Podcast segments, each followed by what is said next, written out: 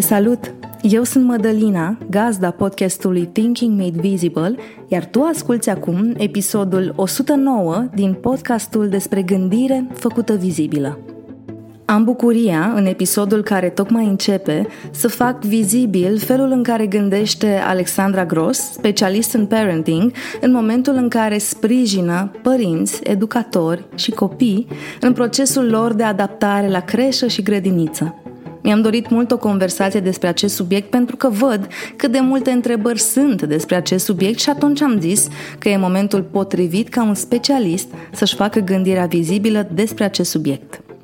S-ar putea să-ți pară că mai sunt câteva săptămâni bune până începe, teoretic, școala, dar, în cazul creșelor și a grădinițelor, nu e chiar ca la școală și atunci s-ar putea ca azi să fie momentul cel mai potrivit să asculți această conversație și, mai mult decât atât, să vezi cum anume poți să colaborezi împreună cu Alexandra pentru ca al tău copil să se adapteze mai ușor, mai lin, la creșă sau la grădiniță. Și, dacă ai să stai până la final, să știi că am pus câteva întrebări și despre adaptarea la școală și despre cum anume se completează aceste niveluri în procesul de educație al unui copil.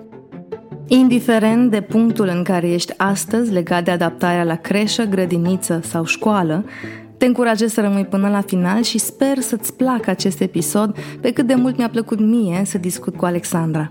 Audiție plăcută!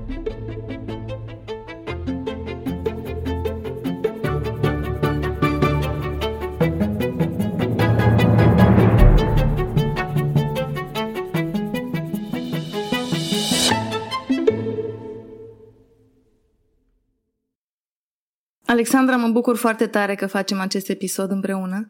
Um, știam că îmi doresc să abordez subiectul, să fac vizibilă gândirea cu un educator care știe cum să ghideze și părinții și copiii, dar chiar și cadrele didactice în procesul ăsta de adaptare la colectivitate. Și mă bucur tare mult că ești tu cea care face asta, mai ales că îți cunosc munca um, și știu că tu practic asta faci în fiecare zi. Bine ai venit pentru a doua oară în Thinking Made Visible.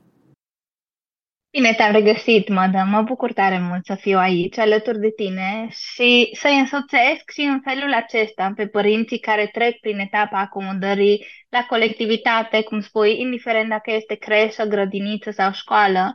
Um, este un subiect provocator care poate fi dificil, dar din experiența celor 10 ani în care, așa cum spui, am făcut asta zi de zi, știu că poate fi și o etapă foarte, foarte frumoasă, chiar dacă grea, uh, pentru părinți și pentru copii. Uite, aș vrea să te întreb direct, ca să putem ulterior aprofunda. Cât de important este pentru un copil procesul de adaptare la creșă sau grădiniță?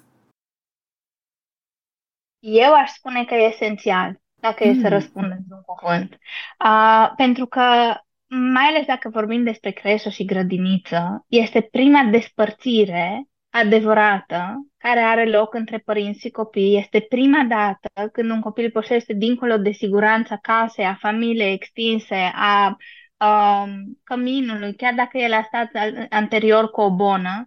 Um, și e prima dată când copilul pășește în lume largă, în exterior. Prima dată când cunoaște alți adulți care vor purta de grijă și alți copii de aceeași vârstă. De aceea, primul contact cu această lume mi se pare absolut esențial.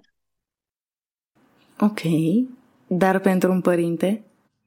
Cum este pentru un părinte, având în vedere că tu ai rolul de educator al părinților, să zic așa, cum este emoțional pentru un părinte acest proces de aș lăsa puiul să meargă la creșă slash grădiniță?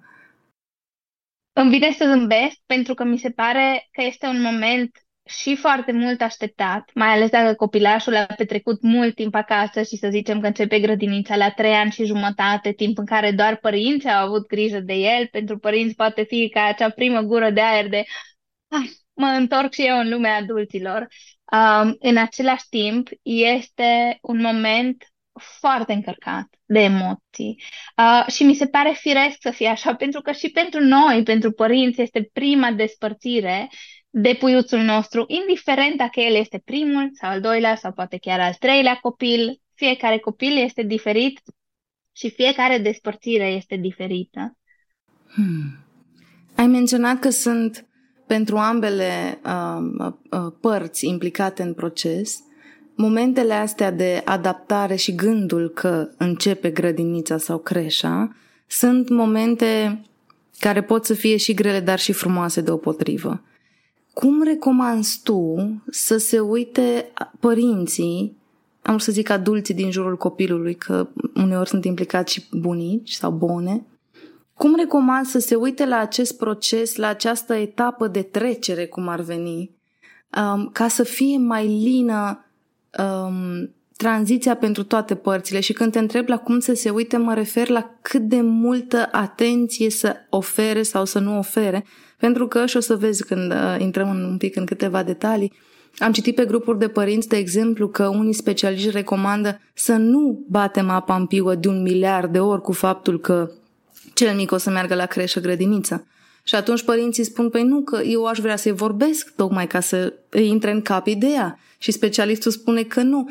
Care e felul echilibrat, ca să zic așa, în care să se uite părinții la acest moment în care cel mic merge la creșă sau la grădiniță? E un proces foarte complex, zic eu, dar cum îmi place să fac toate lucrurile pas cu pas și să le aduc la echilibru exact așa cum spui, uh, mie mi se pare că trebuie să știm doar câteva lucruri esențiale despre ce înseamnă pentru copil, despre ce înseamnă pentru noi această acomodare și apoi să le punem în practică. Există adevăr în ceea ce spui, prea multă pregătire pentru începutul creșei sau a grădiniței, uh, care e menită, bineînțeles, să-mi liniștească temerea mea, anxietatea mea de părinte, că am făcut tot ce pot astfel încât copilul meu să fie cât mai pregătit poate pentru copil să genereze anxietate. Adică, dacă despre absența noastră când mergem la o nuntă și el rămâne cu bunica, nu-i vorbim atât de mult, despre vizita unor, unor musafiri care vin la noi, nu-i vorbim atât de mult, să-i vorbim dintr-o dată foarte, foarte, foarte mult unui copil despre un anumit subiect, uh, poate duce la neliniște. Dacă mama și tata sunt atât de preocupați de subiectul ăsta, înseamnă că e ceva foarte mare și ceva foarte mare care pare să fie și înfricoșător din felul în care îmi vorbește mama, din faptul că tata îmi spune de atât de multe ori. Știi? Și atunci, da, într-adevăr, și eu recomand echilibru și moderație în felul în care vorbim și mai ales cât ne vorbim copiilor. Ai menționat că este un proces și că există mai multe etape. Vrei să intrăm în, în care sunt aceste etape și descriindu-le, să le poată observa cei care ne ascultă, um, să vadă în care sunt sau dacă încă n-a început procesul, să poată să își pregătească exact procesul și să le observe pe aceste etape? Sigur. Dacă am acest privilegiu, ca și părinte, în primul rând m-aș gândi să aleg grădinița dacă este o opțiune pe care o am. Um, eu le recomand părinților să-și facă o listă de priorități, pentru că, deși mulți dintre noi ne dorim, sau majoritatea părinților, aș îndrăzni eu să sper, ne dorim ce mai bun pentru copii, suntem foarte diferiți. Unora dintre noi ni se pare cel mai important copilul să mănânce mâncare sănătoasă. Pentru altă familie s-ar putea să fie cel mai important să fie aproape de casă, pentru altcineva, educația empatică, fără pedepse și recompense, este cel mai important și atunci lista de priorități cu 1, 2, 3, 4, 5, numerotate efectiv, așa cum ți le spun, îmi aduce claritate despre ce fel de centru caut eu. Apoi, mă duc în vizite la grădiniță și recomandarea mea este să vorbesc atât cu managementul grădiniței, cât și cu cadrele didactice. Uh, mie apropierea aceasta, relația aceasta dintre grădiniță și părinte, mi se pare foarte importantă și dincolo de faptul că este părerea mea, este validată de studiile științifice. Când există cooperare între centrul educațional, indiferent că este creșă, grădiniță, școală și familie, lucrurile merg cel mai bine și copiii se dezvoltă cel mai armonios. Și atunci, dacă pot, aș avea o discuție cu managementul și cu educatorul să vedem în ce măsură se regăsesc în locul pe care l-am vizitat lucrurile care sunt importante pentru, pentru mine. Acesta ar fi primul pas. Apoi, ar trebui să mă gândesc în primul și în primul rând la mine. Nu? Pentru că eu voi fi baza sigură de la care copilul pleacă în lumea largă. Și noi, părinții, fiecare venim în călătoria asta și pășim pe drumul de părinte cu un anumit bagaj. Uh, un bagaj relațional, un bagaj emoțional, un bagaj cultural, putem să-l numim cum vrei. Ideea este că toate experiențele pe care noi le-am avut de-a lungul vieții și care se suprapun peste felul nostru de a fi ca și oameni, uh, ne pun ca un fel de filtru dacă vrei, pe ochi prin care noi vom privi această experiență. Dacă eu am avut o experiență, spre exemplu, foarte neplăcută la grădiniță și personal, din păcate, chiar am avut-o, um, îmi va fi foarte teamă și voi proiecta uh, teama asta peste experiența copilului meu și atunci, din teama mea, s-ar putea să fac lucruri care să nu fie atât de constructive pentru, pentru copil. Și atunci, pasul numărul 2 ar fi să mă uit foarte, foarte atent la mine. Vreau e să nevoie... te las. Da, da, da. Vreau aici să punctez ceva. Hmm. S-a întâmplat recent, într-o conversație dintr-un grup de părinți, într-un context legat de copii și tantrumuri, să citesc o conversație um, legat de ce să fac că mă scoate din pepe copilul meu mic de 2 ani și un pic. Multe dintre comentarii de un fel, multele de alte feluri. Felul pe care l-am observat eu era cel și pe care îl susțineam eu, în care spuneam că starea de nervi a copilului care creează nervi un părinte nu e despre copil cât de mult este despre părinte și că să te aștepți ca cel mic de 2 ani să-și regleze emoțiile e un pic cam imatur având în vedere că tu ai cortexul prefrontal uh, dezvoltat. În tot tumultul de comentarii, mămica respectivă, din contextul în care a crescut și s-a format, ea respingea foarte tare ideea că ea e de vină pentru nervii copilului sau că ea ar trebui să se calmeze, că nu înțelegem noi, cei care dădeam comentarii, că ea e nervoasă doar pentru că cea mică face tantrumuri, că ea de regulă n-ar fi, da, aia mică o face să. Și atunci, în contextul întâmplării respective, foarte recent în mintea mea, combinată cu mențiunea asta pe care ai spus-o tu, că felul în care tu ca părinte ai experimentat, ai simțit sau te simți acum, astăzi, legat de colectivitate școală grădii, se transmite copilului. Cum ai explicat tu, Alexandra, unui părinte să înțeleagă acest transfer wireless și care nu se vede direct între părinte și copil, acelor părinți care spun, da, eu nu i-am zis nimic copilului de rău despre grădii și totuși se transmite invariabil. Cum explici tu asta unui părinte care încă are o reticență în a crede că se întâmplă acest transfer?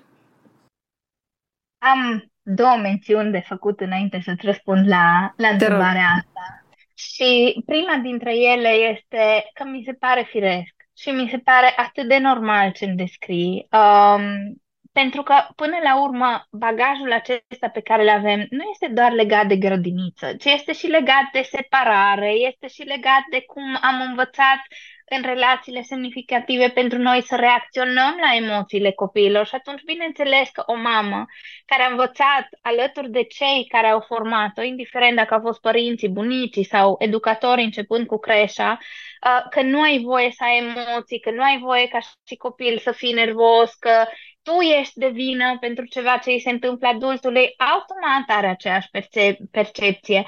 Și eu nu aș învinui și nu aș judeca, ci mai degrabă m-aș gândi exact așa cum spui, cum aș putea să aduc puțină lumină aici? Asta este um, paranteza numărul 1. Și paranteza numărul 2 aș vrea să o fac pentru că există și acei părinți care sunt foarte, foarte informați și care dacă mai aud odată că toată starea ta e transfer copilului înainte de a începe creșa, vor intra în panică.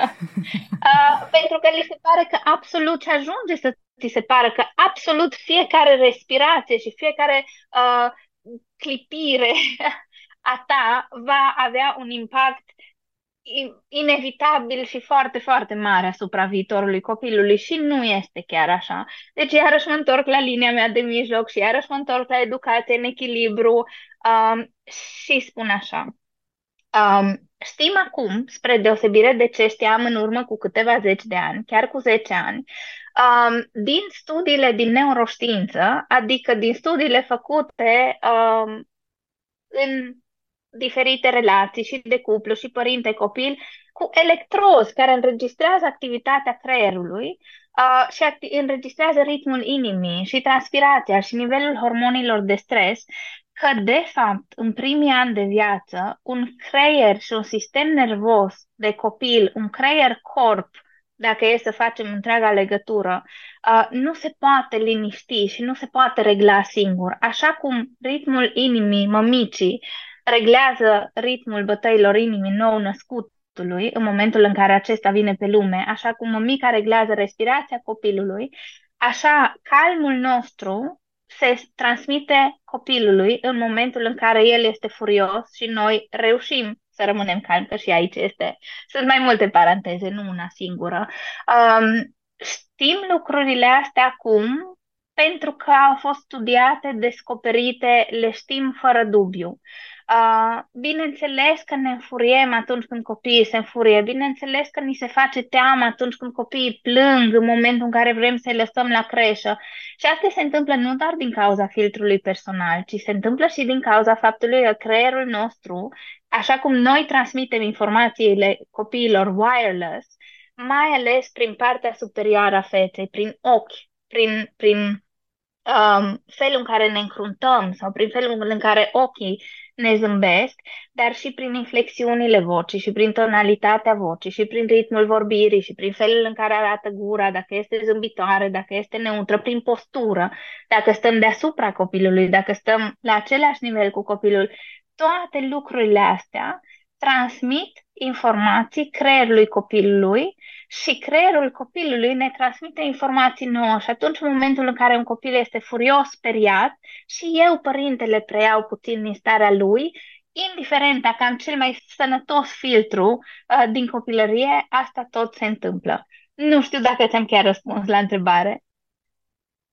Mi-ai răspuns pentru că, exact așa cum este tipic, Alexandra, ai venit cu mențiunile științifice și cred că dacă vreunul dintre, cei, unul dintre oamenii care ne ascultă își doresc să citească aceste studii, sunt convinsă că le ai deja la îndemână, dar mi-ai răspuns și pentru că ai făcut completarea între cele două perspective ale tale și în echilibrul acela în care uneori, ca părinte, deși știi foarte multe despre parenting, nu mai vrei să auzi că singura soluție, singurul lucru pe care vrei să-l faci să te calmezi tu, um, dar mai ales legat de partea de, de, de colectivitate, e foarte importantă din perspectiva mea conversația pe care o au adulții din jurul copilului despre creșă și grădiniță și mi-a plăcut mult că ai început conversația despre alegeți voi creșa întâi. Puneți care vă sunt criteriile, pentru că acolo începe o negociere pe care foarte multe cupluri nu o fac decât în acest moment. Până acum n-am discutat despre ce e mai important, să nu aibă histamină în meniu, dau un exemplu, sau să aibă nu știu ce curiculă de nu știu care fel. Um, și negocierea asta mi se pare la fel de importantă ca așezarea în starea ta emoțională, chiar dacă pare să fie o chestie logică și se completează răspunsul tău cu primele două puncte pe care le-ai menționat din proces, așa că da, mi-ai răspuns. Pe lângă faptul că trebuie să-mi fac o listă ca părinte, am ales grădinița, mi-am făcut curaj și o să întreb și despre asta, să vorbesc cu cadrele didactice despre grădiniță. Am vorbit și despre contextul ăsta legat de transmiterea stării emoționale. Care sunt următorii pași la care să se uite să-i observe părinții în procesul ăsta de adaptare la creșă? Um, dacă îmi permiți, aș mai adăuga aici, legat de starea mea, uh-huh. um, faptul că nu pot disimula.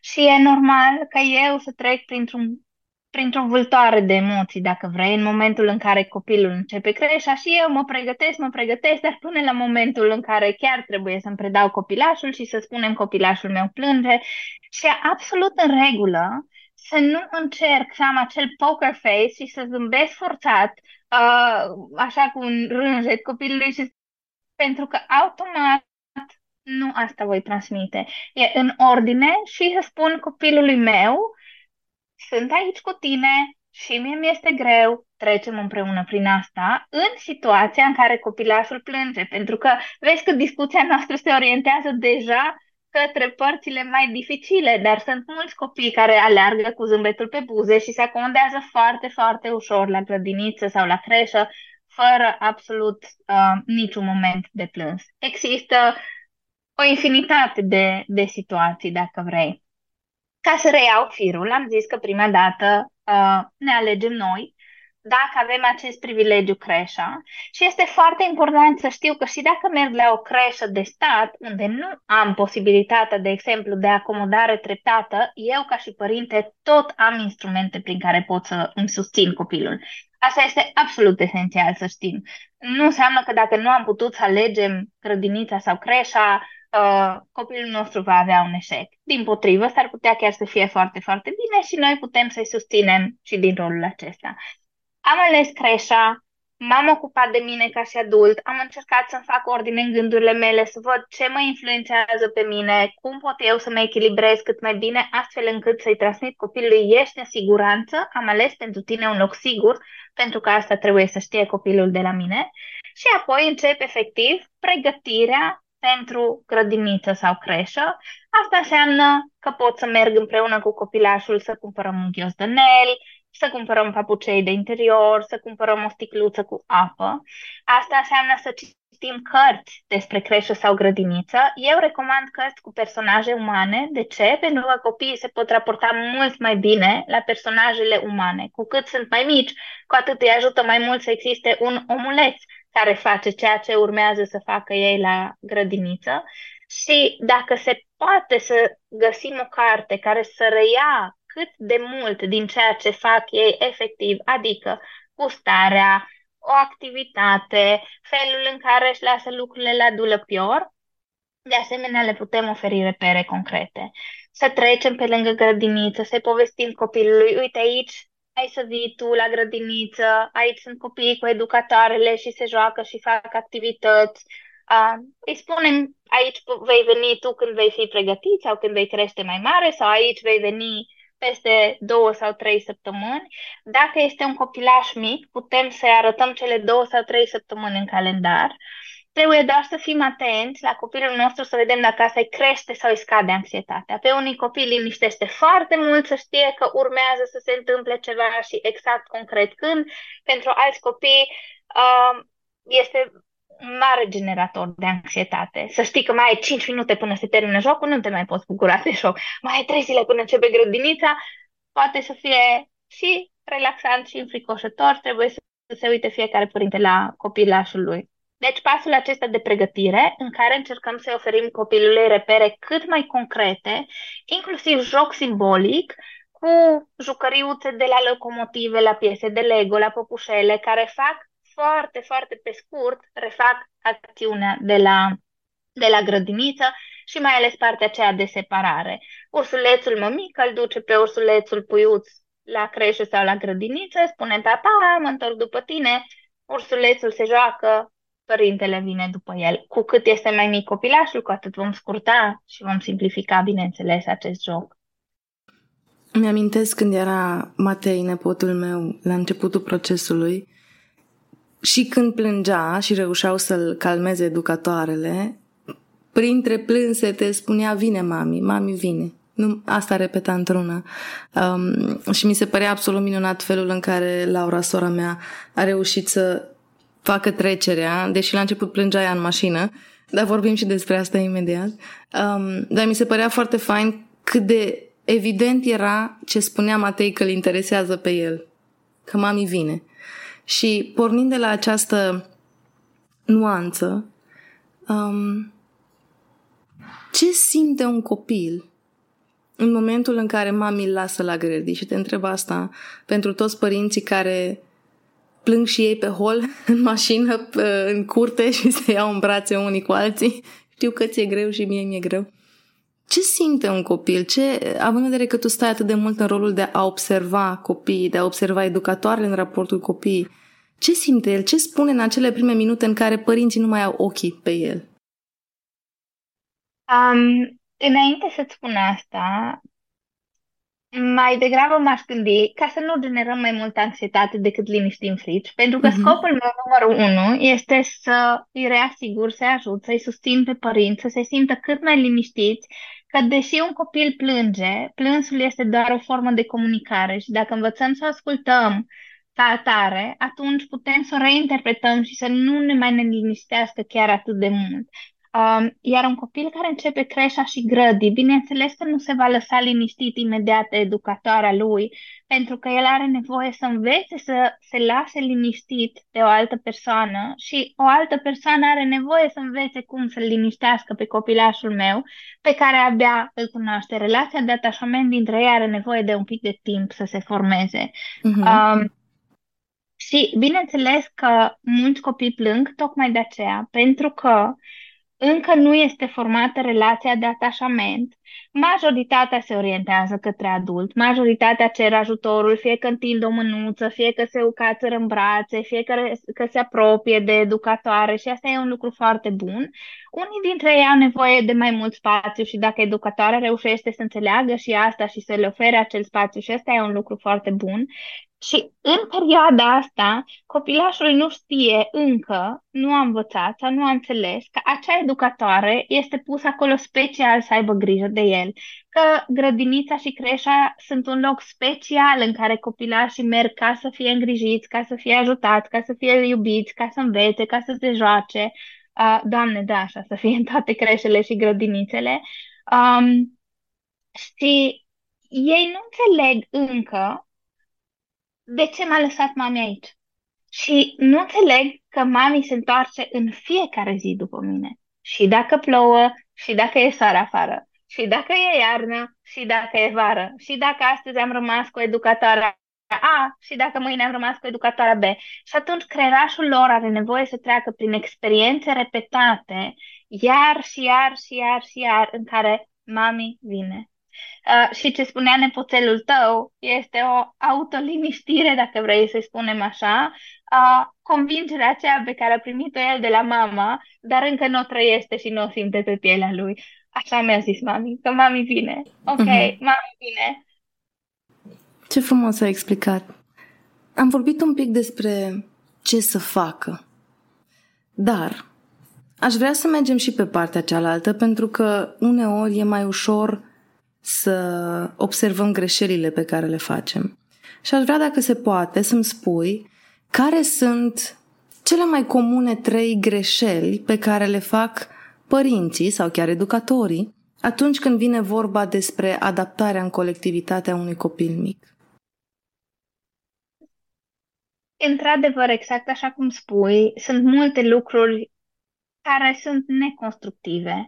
Uh, eu când mă gândesc la greșeli, am învățat asta în timp, mă gândesc, ok, ce este o greșeală? O greșeală pe care pot să fac eu ca părinte sau ca și educator este ceva ce mi îngreunează munca sau ceva ce îi face rău copilului. Uh-huh. Uh, și atunci, bineînțeles că astea sunt lucruri pe care, pe care aș vrea să le evit.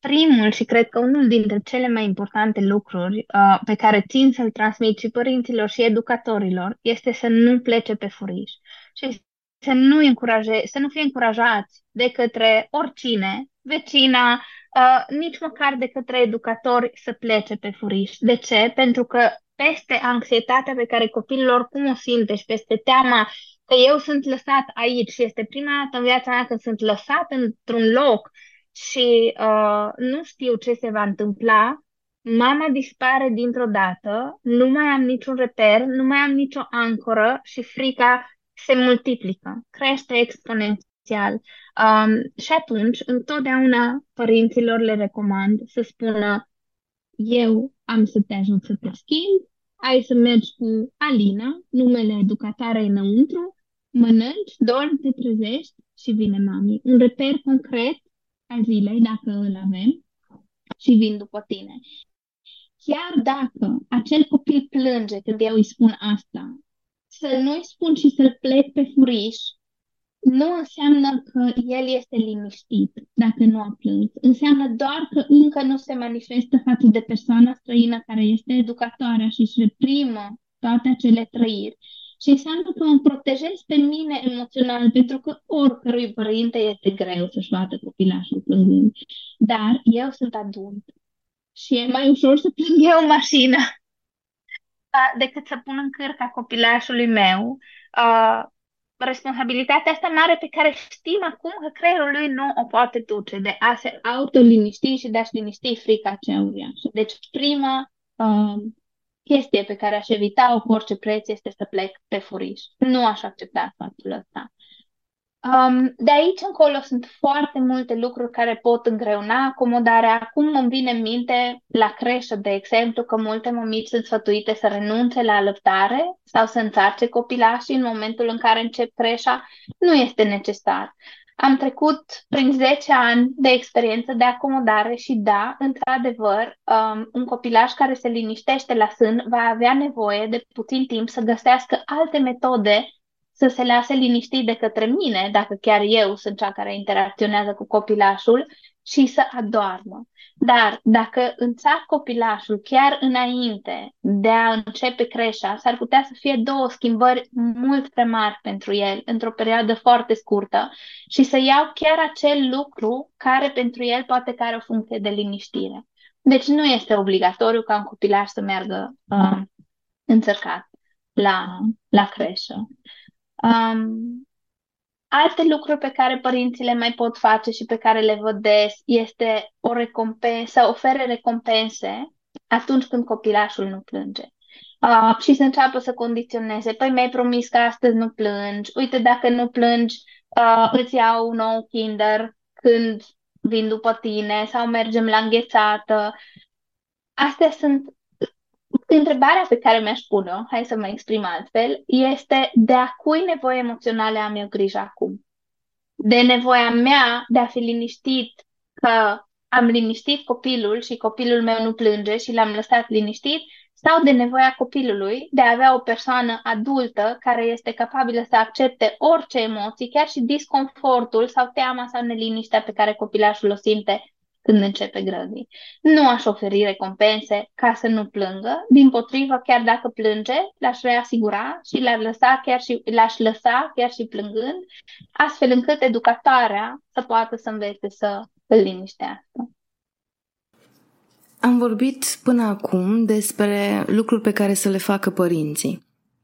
Dar, invariabil, um, în această relație, trio, care se formează în momentul în care apare creșa, apar educatoarele, cadrele didactice care pentru câteva ore devin baza, fundamentul, siguranța pentru copiii pe care îi lăsăm acolo. Care sunt, din perspectiva ta, um, cele mai importante lucruri pe care le are de făcut un educator, că e 1, 2, 3, câte vrei tu, lucruri pe care le are de făcut un educator ca să sprijine dinamica ce tocmai se construiește între părinte, copil și el slash ea? Um, educatorul are o, o superputere, uh, ca să spun așa, și ca norocul, majoritatea educatorilor pe care i-am întâlnit au, și dacă nu au experiență, au înclinație către a lucra cu copii. E foarte dificil, aproape imposibil să fii educator dacă nu te atrage cu nimic meseria asta și atunci, indiferent dacă ai experiență sau nu, ce mi-a plăcut foarte mult să observ la majoritatea educatorilor cu care am lucrat este înclinația asta către copil, uh, iubirea cu care îi primesc, sper eu, de cele mai multe ori pe, pe copilaș. Și eu aș sugera ca, în primul rând, educatorul să susțină părintele. Um, am spus ce am spus mai devreme, că educatorii au superputere, tocmai ca să liniștim un pic pe părinți. Uh, pentru că, realmente, ca și părinte, de multe ori ți-e greu să-ți imaginezi cum este un educator. Dar deja, dacă întâlnești o persoană care, care este atrasă, care este natural înclinată către munca cu copiii, tu știi că și dacă are și dacă nu are experiență, persoana aceea va face ceva pentru copilașul tău atâta timp cât este la uh, creșă sau la grădiniță. Dar înainte de a face ceva pentru copilaș, recomandarea mea este ca educatorii să ajute pe părinți să se simtă mai în siguranță și mai liniștiți. Aud într-adevăr deseori de la educatori, toți părinții sunt anxioși. Nu pot să cred cât de anxioasă este mămica lui X sau lui Y sau lui Z. Așa este. Suntem o generație de părinți anxioși, dar faptul că îi învinuim pe părinți pentru un lucru care nu este neapărat uh, dependent de voința lor sau de dorința lor, nu ajută la nimic. Și atunci, un zâmbet cald, un vă sun imediat dacă văd că nu se liniștește sau vă trimit o poză dacă s-a liniștit, uh, niște sfaturi care sunt cumva oferite cu căldură părintelui, s-ar putea să schimbe foarte mult dinamica. Relația de încredere pe care părintele o poate clădi cu un educator și care vine la inițiativa educatorului, mi se pare realmente cel mai important pas. Pentru că dacă tu ești un educator în care eu pot să am încredere, chiar dacă plâng în mașină pentru că e o etapă grea pentru mine, vin și îi transmit copilului meu o altă stare față de starea pe care o transmit dacă mă simt judecat de tine, dacă mă simt uh, dat la o parte de tine, da? Și atunci căldură și deschidere și empatie și înțelegere și toleranță pentru toate emoțiile pe care le poate trăi un părinte. Asta ar fi prima și cea mai importantă recomandare pe care o am. Ce frumos! Care este felul prin care se clădește încrederea între cadru didactic și părinte. Te întreb pentru că um, râdeam tot așa în contextul nepoțelului meu de momentul în care a început el creșa și s-a creat vestitul grup de WhatsApp în care e educatoarea cu toți părinții și vin 17.000 de fotografii și de filmulețe cu cei mici um, și vedeam cum la început le aștepta să vină, să-l văd, să văd că e bine, că e cu copiii, că căuta în poze, mm, zoom, știi? Crimasa aia oare chiar e fericit sau de fapt a plâns și acum e așa după plâns? Deoparte, stă deoparte, toți copiii da. sunt în cerc, al meu stă undeva deoparte, oare mm-hmm. de mhm. ce? Da, uite, a meu, a meu nu are nicio jucărie în mână, oare ce face? Oare? Este un asemenea instrument, cum este un grup de WhatsApp, categoric o punte de legătură între părinți și educatori. Dar cât de mult e prea mult? Care e limita în care um, un educator trebuie să dea mult prea mult ca să liniștească niște părinți prea anxioși, ar spune educatorul, știți ce, dați-mi și voi un strop de încredere că sunt în siguranță copii. Cum vezi tu, care e limita, care e dinamica? Um, e foarte frumoasă întrebarea ta, pentru că mi se pare că și acom- acomodarea este și pentru educator un uh-huh. proces uh, complex ca să nu-i spunem provocator, pentru că până la urmă el trebuie sau ea trebuie să învețe să liniștească mai mulți copii, să-și facă o relație cu mai mulți copii, să învețe să ajute pe copii să-și formeze primele abilități și deprinde de care au nevoie în colectivitate. Uh, și atunci, bineînțeles că un educator care răspunde uh, prea mult, așa cum spui părinților, uh, mai are timp să se pupe de copii, așa cum ar avea copilașii nevoie. Și atunci, cu instituțiile cu care lucrez, cu grădinițele și creșele cu care lucrez, um, noi stabilim un protocol de comunicare, care sunt canalele pe care comunicăm. Unii preferă pe WhatsApp, alții au aplicații dedicate, alții preferă feedback live la preluarea copilului. Depinde de cum se organizează grădinița sau centrul educațional sau creșa. După aceea stabilim intervalul orar în care comunicăm uh, și in, intervalul orar îl respectăm în afara situațiilor de urgență, să zicem, pentru că și ele pot să apară. Uh, iar în perioada de acomodare e firesc să fie trimise mai multe informații, mai multe poze, după care încet, încet revenim la acel interval. Și eu chiar Chiar le recomand educatorilor, cu toată blândețea și toată empatia pentru îngrijorările unui părinte, să le spună, uite, mi-ar fi plăcut foarte mult să vă răspund aseară. Am văzut că mi-ați scris la ora 6 și m-ați întrebat.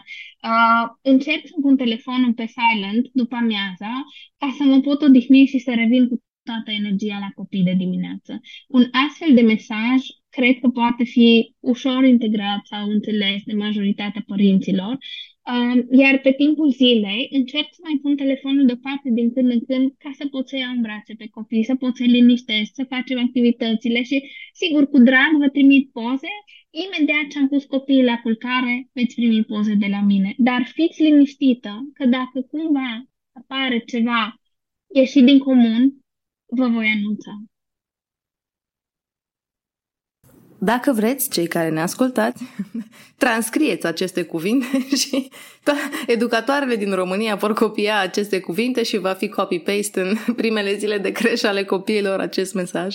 Glumesc, dar mi-a plăcut foarte mult cum ai spus, pentru că până la urmă, exact cum spuneam, e un schimb de încredere care se întâmplă între părinți și educatori și schimbul ăsta, la fel ca în orice relație, trebuie construit și susținut și de limite și de implicarea fiecărei părți în parte. Alexandra, pentru că am învățat de-a lungul timpului că ascultătorilor Thinking Made Visible le plac foarte mult exemplele concrete, Am ales trei comentarii și întrebări din comunități de părinți unde se caută soluții la diverse dinamici părinte-copil și am ales, am căutat după uh, adaptare la creșă și aș vrea să ți le spun și să răspunzi acelei uh, uh, solicitări ca și când această mămică ar fi în fața ta. Și prima situație e așa. Bă cer și eu sfatul cum să procedez cu adaptarea la grădiniță, scrie mama. Menționez că eu nici acum nu am uitat prima zi de grădiniță când m-am simțit abandonată și nu am vrut să mănânc sau să mă joc, doar am plâns toată ziua până a venit bunica să mă ia. Din cauza că ne-a plecat bona și n-am găsit o altă variantă ok pentru noi, sunt nevoită să-l dau pe băiatul cel mare de 2 ani la creșă din octombrie. Am ales o creșă care are multe plusuri, dar nu are și adaptarea treptată. Mm, da. Uh, vezi, fiecare soluție e personalizată din perspectiva mea și desigur s-ar putea să spun acum unele lucruri care să fie exact ce are nevoie mămica să audă sau poate altele care nu se pliază fix pe problema ei. Însă, într-un context din acesta, m-aș gândi în primul rând la filtrul meu, exact ce spuneam mai devreme, și m-aș gândi la filtrul meu și la cum este diferită această creșă pe care eu am ales-o acum și creșa la care eu am fost când eram copil și cum este diferită relația mea ca și mamă cu copilul meu față de relația pe care eu am avut-o cu bunica sau cu părinții mei, cum pot să-mi pregătesc copilașul în așa fel încât să mă asigur că el este cât de pregătit posibil pentru acest pas. Um, și iată deja trei lucruri pe care eu pot să le fac astfel încât el să trăiască o experiență foarte diferită de-a mea. Um, înțeleg ca și specialist și avantajele acomodării dintr-o dată. Um, pentru centrul educațional și pentru copiii din grupă este foarte dificil să fie pe parcursul acomodării mulți părinți. Timp de șase luni, dacă am cât un părinte în grupă, copilașii își amintesc fiecare de părinții lor și la un moment dat încep să plângă pentru că mămica uh, noului copil este cu el, dar mămica mea nu este aici. Și atunci, într-adevăr, cumva mămica aceasta pe care mi-o dai ca și exemplu s-ar putea bucura de faptul că băiețelul ei nu va trece prin asta. Adică nu vor fi acolo mereu părinți care se amintească de mămica lui. Um, în același timp, în situația în care copiii nu pot beneficia de acomodare treptată pe care eu o recomand, ce le recomand eu părinților este să încerce să găsească un prieten, un coleg de grădii cu care să meargă împreună. Dacă nu am posibilitatea asta, măcar dimineața la dulăpioare, pot să încep să interacționez cu ceilalți copii. Salut!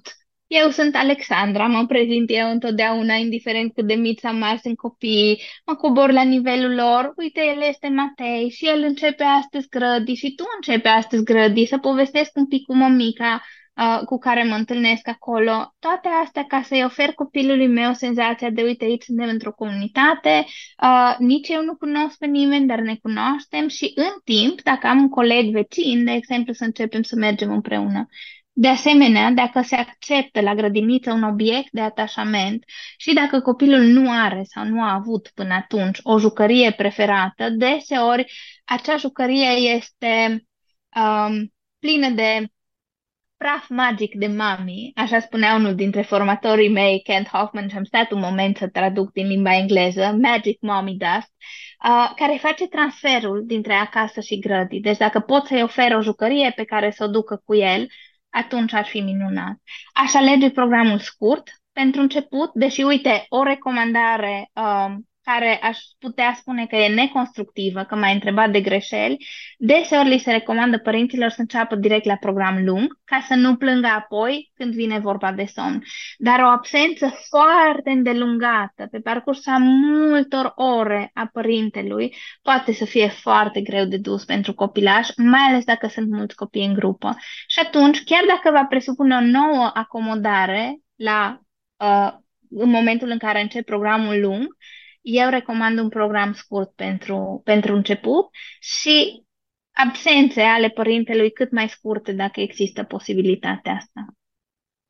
Pentru că a fost menționat în exemplul pe care l-am dat, vreau să descrii Ce înseamnă adaptarea treptată? Te întreb pentru acei părinți care poate abia acum încep să adune informații legate de creșă, grădii și nu, nu știu exact ce înseamnă adaptare treptată, ce implică, ce nu implică, dacă stau cu copilul până se liniștește în hol, chiar dacă plânge 15 minute peste ora începerii, intră în parte de adaptare treptată sau încă nu? Uh, trebuie să stau în clasă cu copilul, cât am voie să stau. Ce înseamnă, de fapt, adaptare treptată? Acomodarea treptată înseamnă că îi dau timp copilului. Da? Fiecare centru decide pentru el ce înseamnă acomodare treptată, uh, dar asta presupune să merg în vizită la grădiniță cu copilul meu, copilul meu să cunoască persoanele care se vor ocupa de el în prezența mea, să intru în grupă sau măcar în spațiul din exterior, uh, să am activități acolo în prezența părintelui care mi oferă siguranță. Părinte care are rolul de a facilita acomodarea, nu de a o încurca. Pentru că am întâlnit și asta, unii părinți uh, simt că nu pot să plece până când copilul nu este um, liniștit. Da? Și atunci ajung să stea chiar o lună sau două luni în procesul de acomodare pentru că copilașul, oricând dă părintele semne care vrea să plece, începe să plângă. Scopul acomodării treptate nu este copilul să nu plângă. Scopul acomodării treptate este să aibă experiențe pozitive în, în prezența părintelui la grădiniță. E musai să duc discuția aici, nu uit de celelalte două exemple, dar uh, e momentul. Um, sunt doi părinți implicați în uh, facerea unui copil. De cele mai multe ori, desigur, sunt și situații în care nu se poate, mai e doar unul. Înțelegem. Dar, când sunt doi și e unul mai implicat, cel care îl duce pe cel mic, de exemplu, și facem o înțelegere că eu îl iau. Eu, cel care îl iau după amiaza, nu sunt acolo dimineața când el plânge. Și nu înțeleg ce te tot agiți dragă mamă, ești foarte anxioasă, dar eu când îl iau la ora 4, copilul ăsta e foarte fericit. Și încep certurile între părinți legat de prea exagerezi tu, respectiv nu te prea implici tu. Tu lucrezi și cu părinți și de asta vreau să punctezi perspectiva asta. Care este felul sănătos, echilibrat, în care cuplu de părinți să gestioneze acest proces. Pentru că, chiar dacă doar unul îl lasă pe copil, celălalt îi scrie mesaj, știi? L-am lăsat, e bine, a plâns, a mâncat, n-a mâncat. Toate, tot ce se întâmplă, pentru că e foarte fain de observat cum la majoritatea cuplurilor, familiilor se întâmplă asta. Cum facem ca în relația noastră de cuplu și relația de părinți să integrăm procesul ăsta de acomodare la creșă, la grădiniță, pentru noi, cuplul? Mm. Asta este o întrebare care poate să aibă un milion de răspunsuri. Pe câte cupluri sunt, pe atâtea răspunsuri simt care întrebarea ta. Uh, și ascultându-te mi-a venit o altă idee, apropo de un pont legat de acomodare. Uneori copilașului este mai ușor să se desprindă de un părinte decât de celălalt. Și atunci eu recomand ambilor părinți să încerce să-l ducă la grădiniță, creșă dimineața și să vadă de cine este mai ușor copilului să se desprindă și acela să fie părintele, dacă este posibil, care să-l ducă dimineața la grădii. Revenind la întrebarea ta, eu cred că răspunsul este în empatie și înțelegere. Uh, sigur că asta sună foarte ușor de uh, zis sau este foarte ușor de zis și mai greu de făcut.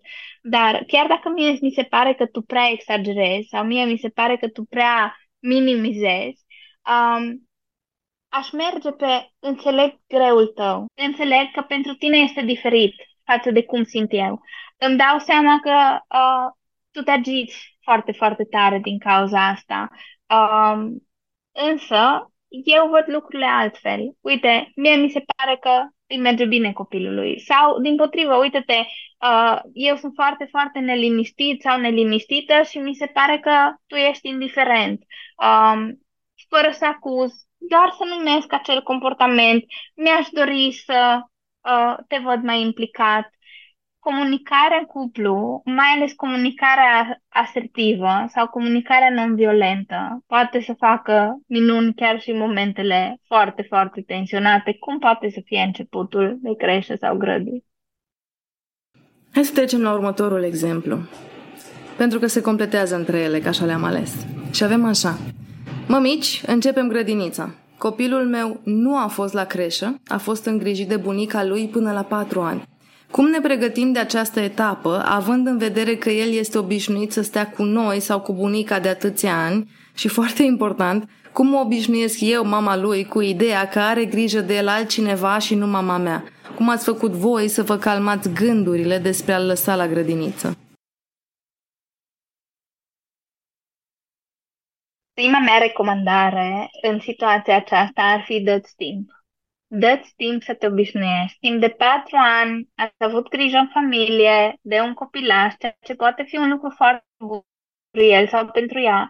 Um, atât că e și bine să înceapă copilul grădinița la patru ani, pentru că el deja are alte nevoi care îi vor fi satisfăcute la grădiniță, respectiv relaționarea cu ceilalți. Um, atât că și noi avem nevoie de timp să ne obișnuim. Și atunci prima mea sugestie ar fi ca orice părinte care are nevoie să se obișnuiască cu noua realitate, să înțeleagă că și pentru el este un proces de acomodare și de adaptare. Um, în al doilea rând, pentru copilaș, exact ce am spus mai devreme, să mergem pe lângă grădiniță, să-i spunem copilașului, uite, tu ești acum pregătit uh, să mergi la grădiniță, să înveți lucruri noi, lucruri pe care eu și tati și bunii uh, nu le știm și uh, lucruri pe care nu le poți învăța de la noi. Um, vei avea noi prieteni, poate că nu din prima, pentru că n-ai să-i cunoști pe copii, dar pe măsură ce îi cunoști, te vei împrieteni cu ei uh, și veți face foarte multe activități. Mă sunt convinsă că unele dintre ele uh, o să fac foarte mult. Nu știu dacă ai observat că nu încerc să poleiesc aur, va fi doar foarte frumos, va fi doar foarte bine, va fi doar extraordinar să mențin o realitate cu și o perspectivă pozitivă pentru copilaș și de asta e un nou început pentru amândoi și pentru mine. Mie va greu să știu că altcineva are grijă de tine um, și nu bunii și ție poate că o să ți se pare greu, nu știu, sunt curioasă ție cum ți se Poate va fi foarte, foarte frumos și foarte ușor totul. Din perspectiva părintelui care a crescut un copil până la patru ani separat de colectivitate, e mai greu că au trecut atâția ani până să intre în colectivitate copilul sau din contră pentru că e copilul mai mare, e mai ușor? Ce părere ai tu? Depinde. Depinde de foarte mulți factori. Din perspectiva dezvoltării creierului este mai ușor pentru că se presupune că un copil de 4 ani are creierul uh, rațional, hai să spunem așa, cortexul prefrontal mai dezvoltat, poate să fie mai independent de adultul care îl îngrijește spre deosebire de un copil de 2 anișori. Poate să-și aștepte rândul mai mult timp, poate să facă față altfel la conflicte, dar depinde foarte mult de experiențele pe care le-a avut până atunci, adică de educația pe care a primit-o până atunci acasă și depinde foarte mult dacă am mai avut contacte sociale sau nu, că este foarte diferită adaptarea pentru un copil complet izolat social, crescut de mama și bunica, uh, și un copil care până la, inclusiv Ian, fiul meu, până la trei ani jumate, a avut educator acasă, așa am numit-o pe, pe Cristina, pe bona lui, care făcea o mulțime de activități cu el, dar am mers la grădiniță la trei ani și jumătate, având foarte mulți prieteni. Și uh, în fiecare zi întâlnindu-se cu copii de aceeași vârstă, copii mai mici, copii mai mari, tocmai ca să aibă um, o relație și să vadă cum se interacționează, nu o relație, mai multe relații și să vadă cum se interacționează cu ceilalți copii. Deci depinde foarte mult.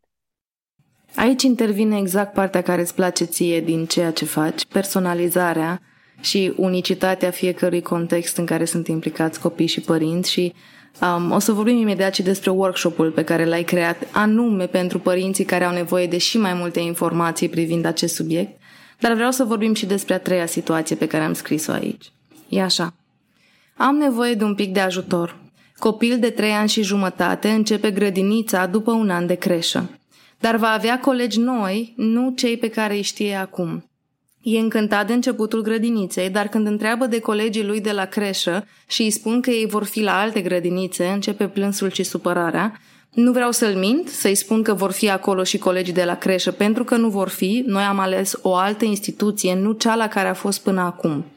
Cum fac să-i păstrez bucuria pentru grădiniță fără să-l mint legat de colegii lui? Încep să mă întreb dacă am făcut bine să schimbăm, deși am ales acum o grădiniță Montessori foarte apreciată la noi în oraș. Aveți idei? Mi se pare o întrebare foarte frumoasă și mi se pare firesc să ne preocupăm atunci când aducem o schimbare în viața copiilor, fie că este începutul creșei sau schimbarea creșei și a grădiniței. Um, primul lucru care îmi vine în minte este că eu, părintele, am capacitatea uh, de a alege ceea ce este bun pentru copilul meu. Dacă am ales o grădiniță unde știu că copilul meu sau îmi doresc și sper că um, va avea o evoluție bună copilașul meu, atunci tot ce am de făcut este să-l însoțesc în acea acomodare. Bineînțeles că un copilaș mic va plânge după colegii lui, îi va fi dor, putem păstra legătura cu unii dintre vechii colegi. Asta este un lucru, ăsta este un lucru care poate ajuta foarte mult pe copii cu tranziția și în același timp să spunem, înțeleg că ești trist. E firesc să fii trist că nu vei merge la grădi cu colegii tăi. În același timp, eu sunt foarte curioasă cum vor fi noi tăi colegi. Un cioculeț pe care îl fac cu uh, copilașii câteodată și care le place foarte mult este să trecem printr-o întreagă paletă de îngrijorări sau preocupări. Eu mă folosesc de pietricele, floricele, inclusiv picăturile de ploaie de pe parbriz uh, în drum spre casă pot să fie instrumentul meu și pot să le spun așa, uite Pietricica, asta este cât de dor îți va fi de colegii tăi de la grădi și Pietricica asta este uh, cât de nesigur ești cum va fi la noua grădiniță și cum vor fi ceilalți colegi. Și Pietricica asta este um, ceva neutru, să zicem, cât de uh, curios ești despre activitățile pe care o să le ai. Unii copii spun, nu-s curios, nu mă interesează. Da, bineînțeles, pentru că tu cu mintea ta de copilaș nu ai cum să știi că eu, mama ta sau părintele tău am făcut o alegere mai bună pentru tine. Nu insist dacă copilul îmi spune asta. Uh, îi spun pur și simplu, asta e ceva la care m-am gândit eu. Uh, uite, vrei să spun cum văd eu? Uite, pietricica asta este cât de mulți noi prieteni o să-ți faci și cât de uh, interesantă va fi excursia pe care plănuiți să o faceți sau prima voastră excursie împreună. Și atunci, dintr-o dată, l-am trecut pe copilaș dintr-o paletă de experiențe negative, încet, încet, spre ceva pozitiv. Uh, dar scopul meu nu este niciodată să anulez sau să minimizez emoția. Nu, s-ar putea să nu pot să-l fac pe copilul meu să aștepte grădinița cu bucurie. Nu ăsta este scopul meu, ci mai degrabă să le însoțesc și să fiu alături, indiferent ce emoții va avea, astfel încât să se poată descărca de emoțiile negative, să poată simți că poate să vină la mine indiferent cu ce emoție, și în momentul în care se eliberează de neliniște sau preocupare sau teamă, să poată lăsa loc curiozității care um, va apărea în mod automat. Ascultând felul în care poziționezi răspunsurile tale, e corect să afirm că foarte mult din ce ai de făcut în contextul adaptării la creșă și grădiniță este de fapt comunicare și vorbit asertiv cu foarte multă empatie și conectare emoțională? Aș spune că da, cu paranteză la vorbit. cu cât sunt mai mici copilașii, uh, cu atât, bineînțeles, hai să încep cu începutul. Copilașii înțeleg limbajul vorbit încă de la patru luni. Este foarte important să le vorbim mult și să le vorbim clar, uh, pentru că ei așa învață limbajul. Însă, atunci când ne bazăm pe prea multe explicații și argumente raționale ca să liniștim, ne așteptăm ca toate explicațiile noastre să aibă un impact atunci ei să asculte și să coopereze și să vină de bunăvoie și să nu plângă. Um, asta este o așteptare nerealistă. Și atunci, da, comunicarea asertivă, plină de empatie și compasiune pentru orice uh, emoție experimentează copilul meu în acest context e foarte importantă, dar dincolo de toate este importantă prezența.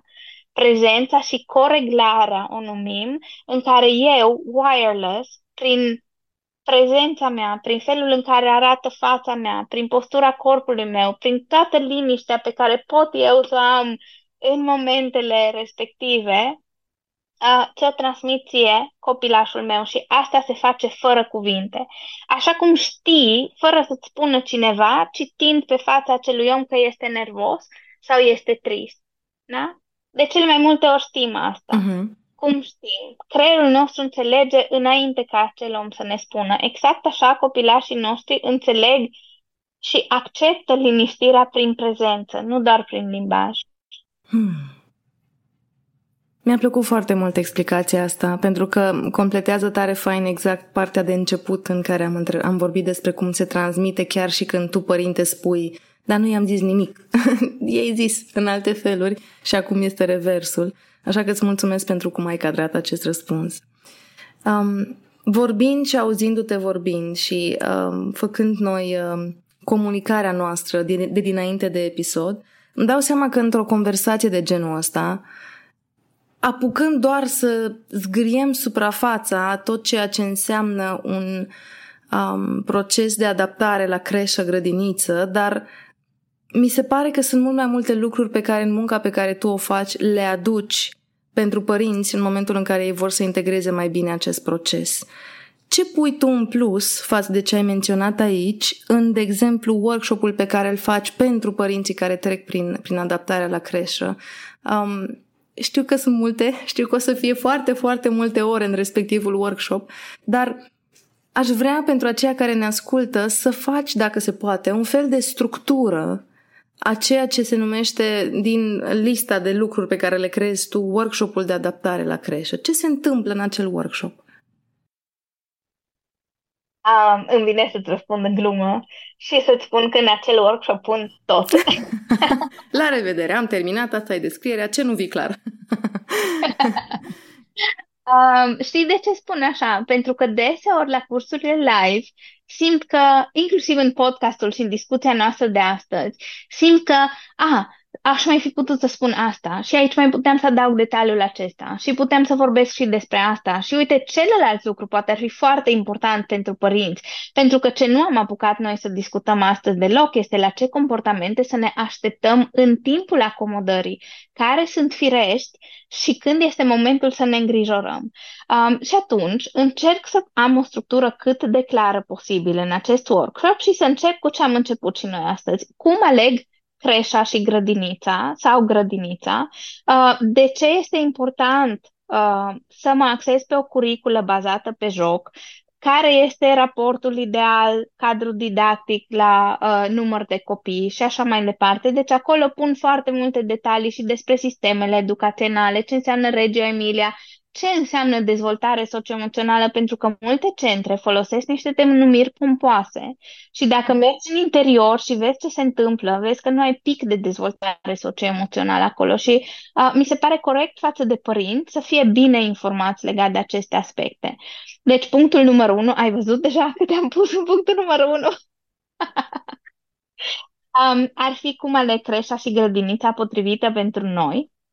După aceea, cum ne pregătim, adică 1A cum mă pre- sau 2A, cum mă pregătesc eu, 2B, cum îl pregătesc pe copilașul meu. Apoi trecem la punctul numărul 3, acomodarea propriu-zisă. Ce fac în acomodare? Cum îmi fac un ritual de despărțire? Ce cărți să citesc uh, ca să-l ajut pe copilașul meu?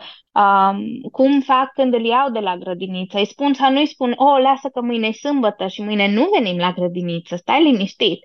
Um, toate lucrurile astea sunt detalii importante care pot să-mi încurce foarte mult procesul de acomodare și atunci punctul numărul 3 se axează pe ce fac specific, concret în perioada de acomodare, după care povestim despre care sunt comportamentele așteptate, de ce apare anxietatea de separare și cum o repar, mai ales prin jocuri, um, de ce apar tantrumurile și ce să fac cu crizele de furie ale copilului, ce să fac dacă copilul meu începe să mă ignore, sau devine foarte necooperant.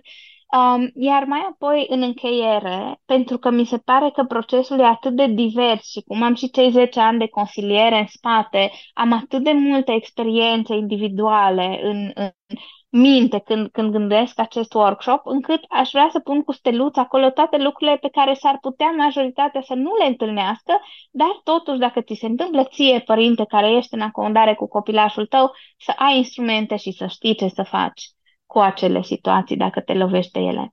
Sigur mai sunt lucruri pe care le-am uitat și nu le-am spus, dar în principiu în mare cam asta e structura. Hmm. Acum că ai menționat despre ce pui în, în workshop, um, mi-a venit în minte o întrebare. Noi am vorbit până acum despre creșă și grădii. Care este diferența dintre adaptarea la creșă, grădiniță și adaptarea la școală? Pentru că mi se pare că la adaptarea la școală mai vine și cu un duș mai rece așa despre oh, copilul meu e la școală, știi? Am copil mare deja. Ă, poate că la nivelul de creșă și grădi încă e micuț, drăguț și ghiozdanelul ăla e micuț și încă e copil, dar la, la, la școală e un wake-up call de oh, wow, și o să stea în bancă și o să aibă teme de casă și care este, din perspectiva ta de specialist care ghidezi exact procese de adaptare ale tuturor, diferența între adaptarea pe care o susții pentru creșă grădii și adaptarea pentru școală? Um, și în adaptarea pentru școală sunt foarte multe lucruri pe care noi, părinții, le putem face să-i susținem pe copii, um, tocmai pentru că este o nouă etapă. Dar fa- partea cea mai frumoasă și vestea cea mai bună aici este că grădinița se ocupă în mare parte de acomodare pentru școală. Um, inclusiv clasa 0 este menită și are în teorie cel puțin rol ajuta pe copii să se acomodeze și la acel stat în bancă um, și la uh, respectiv pauza la școală. Și atunci partea aceasta este, hai să zicem așa, acoperită. De vedere emoțional, uh, lucrurile sunt oarecum similare. Adică, în primul rând, aș face o vizită la ziua porților deschise împreună cu copilașul meu, în care să-i arăt școala, să o cunoască pe învățătoare, uh, să cunoască parte din colegi și familiile lor, să vedem terenul de fotbal, de exemplu, dacă sau terenul de sport sau sala de sport, uh, să-l familiarizez cu acel loc. Um, vezi, îmi vine iar să mă întorc la relație și relația este cea care ne ajută să facem față tuturor provocărilor. Dacă avem un prieten, un vecin, un viitor coleg de clasă chiar cu care putem să petrecem timp împreună și cu care să meargă copilașul nostru împreună la școală și acestea s-ar putea să fie un ajutor. Uh, mai mult decât atât, în timp putem să ne clădim acele relații care ne ajută și pe noi părinții să-i ducem împreună, să-i luăm împreună pe copilași de la școală dacă școala este mai departe de noi. Același lucru ca și pentru copiii de la grădi este valabil și pentru copiii de la școală care încep școala. Să alegem împreună un ghiozdan, un penar, dacă avem posibilitatea să facem lucrurile acestea um, și să, să insuflăm copilașului curiozitate. Curiozitatea combate neliniștea, preocuparea și teama. E ca și o emoție antagonistă, dacă vrei să o numim așa, pentru frică și cu cât copilul meu este mai curios și mai, mai deschis și mai uh, entuziasmat legat de noul început și doar dacă este entuziasmat să-și poarte noul ghiozdan în prima zi de școală, cu atât este mai constructiv pentru el noul început. Mi-a plăcut foarte mult cum ai spus că felul în care se adaptează copilul la creșă grădii um, completează și este fundația pentru acomodarea la școală și atunci e musai să întreb, workshopul de adaptare la creșă și grădiniță este potrivit și pentru un părinte care are un copil um, ce face tranziția la școală? Pe scurt, aș spune că mai puțin. În acest workshop m-am focusat în special pe acomodarea la creșă și la grădiniță și cu siguranță voi mai adăuga uh, un mini workshop de acomodare la școală, dar acesta este dedicat creșei și grădiniței pentru că fiecare dintre acestea vin cu provocările specifice. Hmm. Și acum să se activeze omul de marketing, Mădălina, care vine cu întrebarea. Dacă ar trebui să pictezi în câteva cuvinte pentru cine este workshopul ăsta? Când l-ai uh, construit, când l-ai pus ca structură, când te-ai gândit ce informații pui în el, cine era avatarul de client ideal, avatarul de părinte care caută răspunsuri, Cum ai descrie tu acest părinte? Și te rog să faci această descriere tocmai pentru ca cei care ne ascultă să își dea seama dacă e pentru ei workshopul sau dacă e pentru cineva pe care cunosc, așa cum mie îmi vin în minte acum două persoane cărora o să le spun despre acest workshop. Cine este așadar avatarul de client slash participant ideal la workshopul de acomodare la grădiniță și la, la creșă? Îți spun foarte, foarte sincer cum am gândit eu. Um, din perspectiva mea, acest workshop este pentru orice părinte care se gândește să înceapă creșa sau grădinița cu copilașul său. Um, de ce îți spun asta? Este um, pentru că foarte mulți oameni ajung la mine în consiliere sau la alți specialiști atunci când apar problemele. Foarte mulți părinți se îngrijorează atunci când nu există motive reale din, de îngrijorare Uh, și foarte mulți părinți nu se îngrijorează deloc sau nici măcar nu-și pun problema atunci când ar trebui să-și o pună, uh, cu repercusiuni în viitor, adică să zicem un copil care plânge timp de uh, 3 ani la grădiniță, da? Um, și poate că unii părinți ar avea de, de învățat să se liniștească sau au nevoie să se liniștească și alți părinți au nevoie să-și pună câteva întrebări și câteva probleme. Însă atunci când am gândit acest workshop, m-am gândit așa. Ce mi-aș dori eu, ca specialist, să știu orice părinte care este în situația aceasta, astfel încât să nu mai ajungă la mine în consiliere și astfel încât să știu că el crește un copil sănătos din punct de vedere emoțional și îl susține mai ales în etapa asta esențială care este prima lui ieșire în afara familiei și în afara siguranței în care a crescut până atunci. Din perspectiva părinților am vorbit, un pic din perspectiva educatorului am vorbit. Aș vrea să încheiem episodul cu cum gestionăm din perspectivă de educator, părinte, bunic, bunică ce trece prin procesul acomodării la grădii, cel mai um, provocator în context, acel al comparațiilor. Fie că ești educator, fie că ești părinte, invariabil observ ceilalți copii din stânga sau dreapta copilului tău. Și vreau să închei episodul cu asta, cu perspectiva ta legat de cum comparăm, nu comparăm, cum analizăm, cum nu analizăm, tocmai pentru că e ceva care se întâmplă natural și biologic, um, dar e nevoie să punem lângă acest natural și biologic un pic de rațiune și mi-ar plăcea să-mi spui perspectiva ta despre cum înfrânăm această tendință pe care o avem de a meu plânge de trei săptămâni și uite, celălalt copil nu plânge, a meu nu doarme, el doarme, a meu nu mănâncă, doarme, dar nu mănâncă toate combinațiile posibile. Cum îi recomand tu unui părinte care, sper eu, alege să vină în workshopul despre adaptare la creșă și grădiniță? Cum lași aici, în acest episod, o frântură, două, trei fragmente despre cum să gestionezi tendința asta de a ne compara, inclusiv în contextele de adaptare la creșă și grădiniță. E foarte frumos că ai spus tu că este biologic, um, pentru că dacă nu spuneai tu, o spuneam eu, e natural să facem comparații și să punem etichete. Uh, în același timp e detrimental, adică le face rău copiilor să etichetăm și poate o să avem ocazia cu altă dată să discutăm despre asta. Um, apropo de comparații și de tendința noastră de a, fa- de a face comparații, tocmai pentru că este naturală, nu aș înfrâna-o, ci mai degrabă aș conștientiza-o.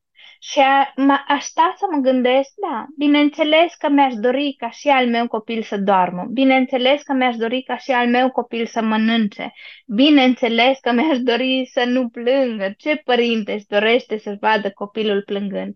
În același timp, Având toate dorințele astea, hai să vedem ce pot eu să fac pentru copilul meu, pentru acest copil, astfel încât el să doarmă, să mănânce, să plângă cât mai puțin și să aibă o tranziție cât mai ușoară în procesul de acomodare. Și atunci când îmi focalizez atenția pe copilul meu sau pe copilul pe care l-am în față acum, dacă sunt educator, uh, nu mai are loc în mintea mea comparația aceea cu alt copil, ci mă orientez către nevoile copilului și atunci când mă orientez către nevoile copilului, am surpriza că împlinindu-le sau învățând cum să-l ajut pe acest copil din fața mea, dintr-o dată va fi copilul care nu mai plânge, care doarme, care reușește să mănânce. Dragă tu, cel sau cea care ne asculți, um, dacă ai ajuns până în acest punct al podcastului, este foarte posibil să știi deja cine este Alexandra, invitata mea, dar dacă nu știi, Alexandra, o să te rog pe tine să închidem episodul printr-o prezentare a cine ești tu și ce faci tu în viața de zi cu zi. Mă gândesc cu ce să încep. Cine este Alexandra? Um, mai de mult spuneam că în primul rând sunt părinte și apoi profesionist, dar între timp mi-am schimbat perspectiva și acum cred că sunt în primul rând profesionist, dar și părinte. Um, și am să-ți spun de ce am gândit așa. Um, când am început ceea ce fac acum, respectiv în urmă cu 11 ani, când am început să susțin cursuri de parenting, cursuri pentru educatori, să fac consiliere pentru um, familii, pentru părinți și consiliere educațională pentru grădinițe, indiferent că vorbim de management sau cursurile pentru educatori pe care le pomeneam, m-am gândit așa, eu în familia mea m-am lovit de atât de multe lucruri Um, și am găsit atât de, atât de puține soluții la vremea respectivă uh, care să-mi fie de un real folos, încât dacă acum le-am găsit, mi-aș dori să le împărtășesc și altora. Însă, după o experiență de 10 ani în domeniu, mi-am dat seama că, da, experiența mea de părinte completează, am trăit pe propria mea piele multe dintre lucrurile pe care alți oameni le trăiesc, însă mi-am extins foarte, foarte mult area de specializare, respectiv varietatea de medii, de soluții, de, de oameni pe care i-am întâlnit, mi-a arătat că, în primul rând, trebuie să pornești cu omul din fața ta. Um, tu ca și părinte poate că ai trecut prin niște lucruri, dar asta nu înseamnă că educatorul pe care l-ai în față, că managerul de grădii pe care l-ai în față, că părintele pe care l-ai în față trece prin același lucru ca și tine și nu există soluții universal valabile. Așadar, asta fac eu, ofer soluții celor care nu le au încă. Ce frumos ai descris. Alexandra, îți mulțumesc pentru acest al doilea episod pe care l-am făcut împreună și am să mă asigur că în descrierea acestui episod o să fie și link către primul ca să se completeze foarte fain perspectivele tale. Mulțumesc că ți-ai făcut gândirea vizibilă. Eu îți mulțumesc că mi-ai dat voie să o fac, Madalina.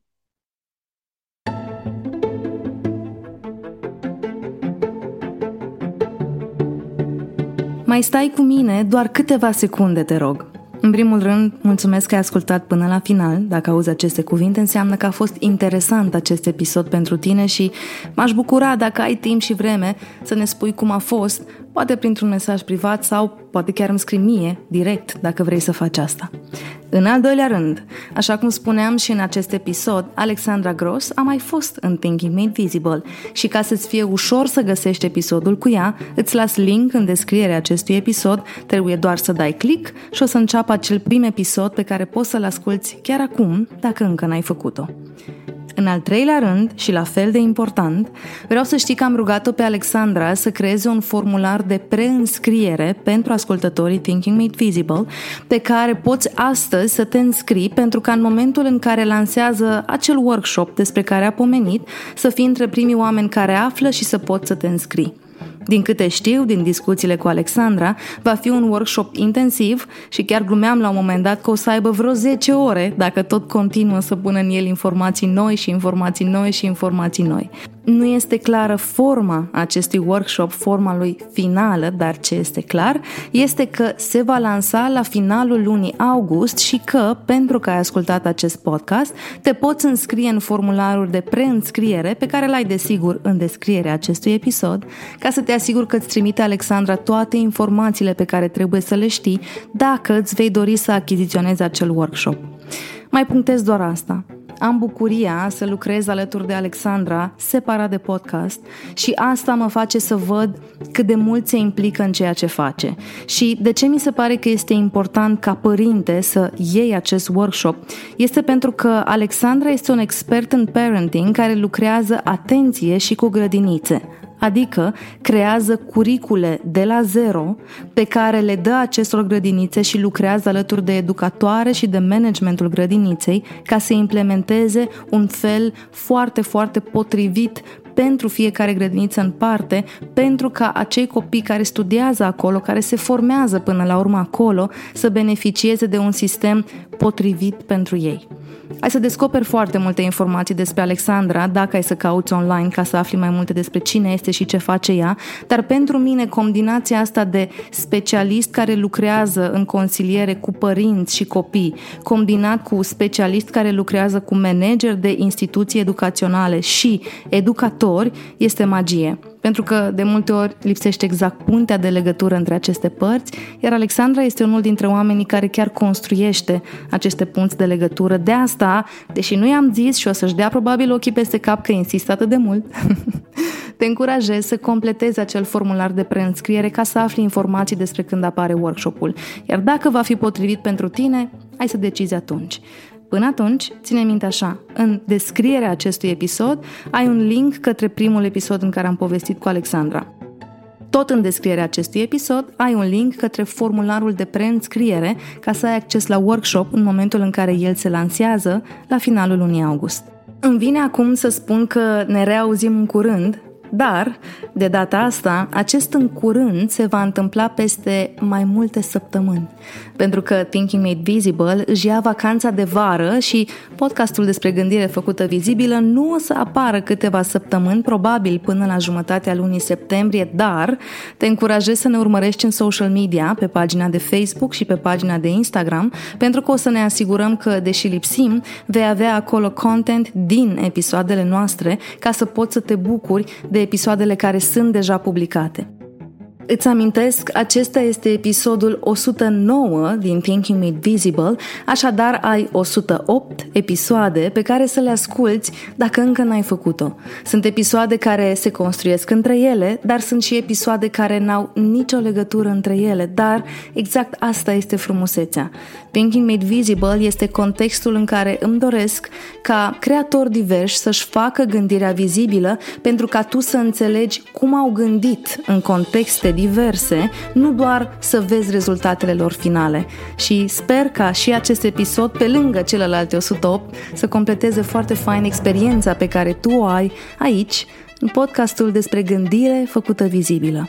Ne reauzim în câteva săptămâni cu sezonul de toamnă. Până atunci să ai zile faine și să te bucuri de ceea ce a mai rămas din vara lui 2023.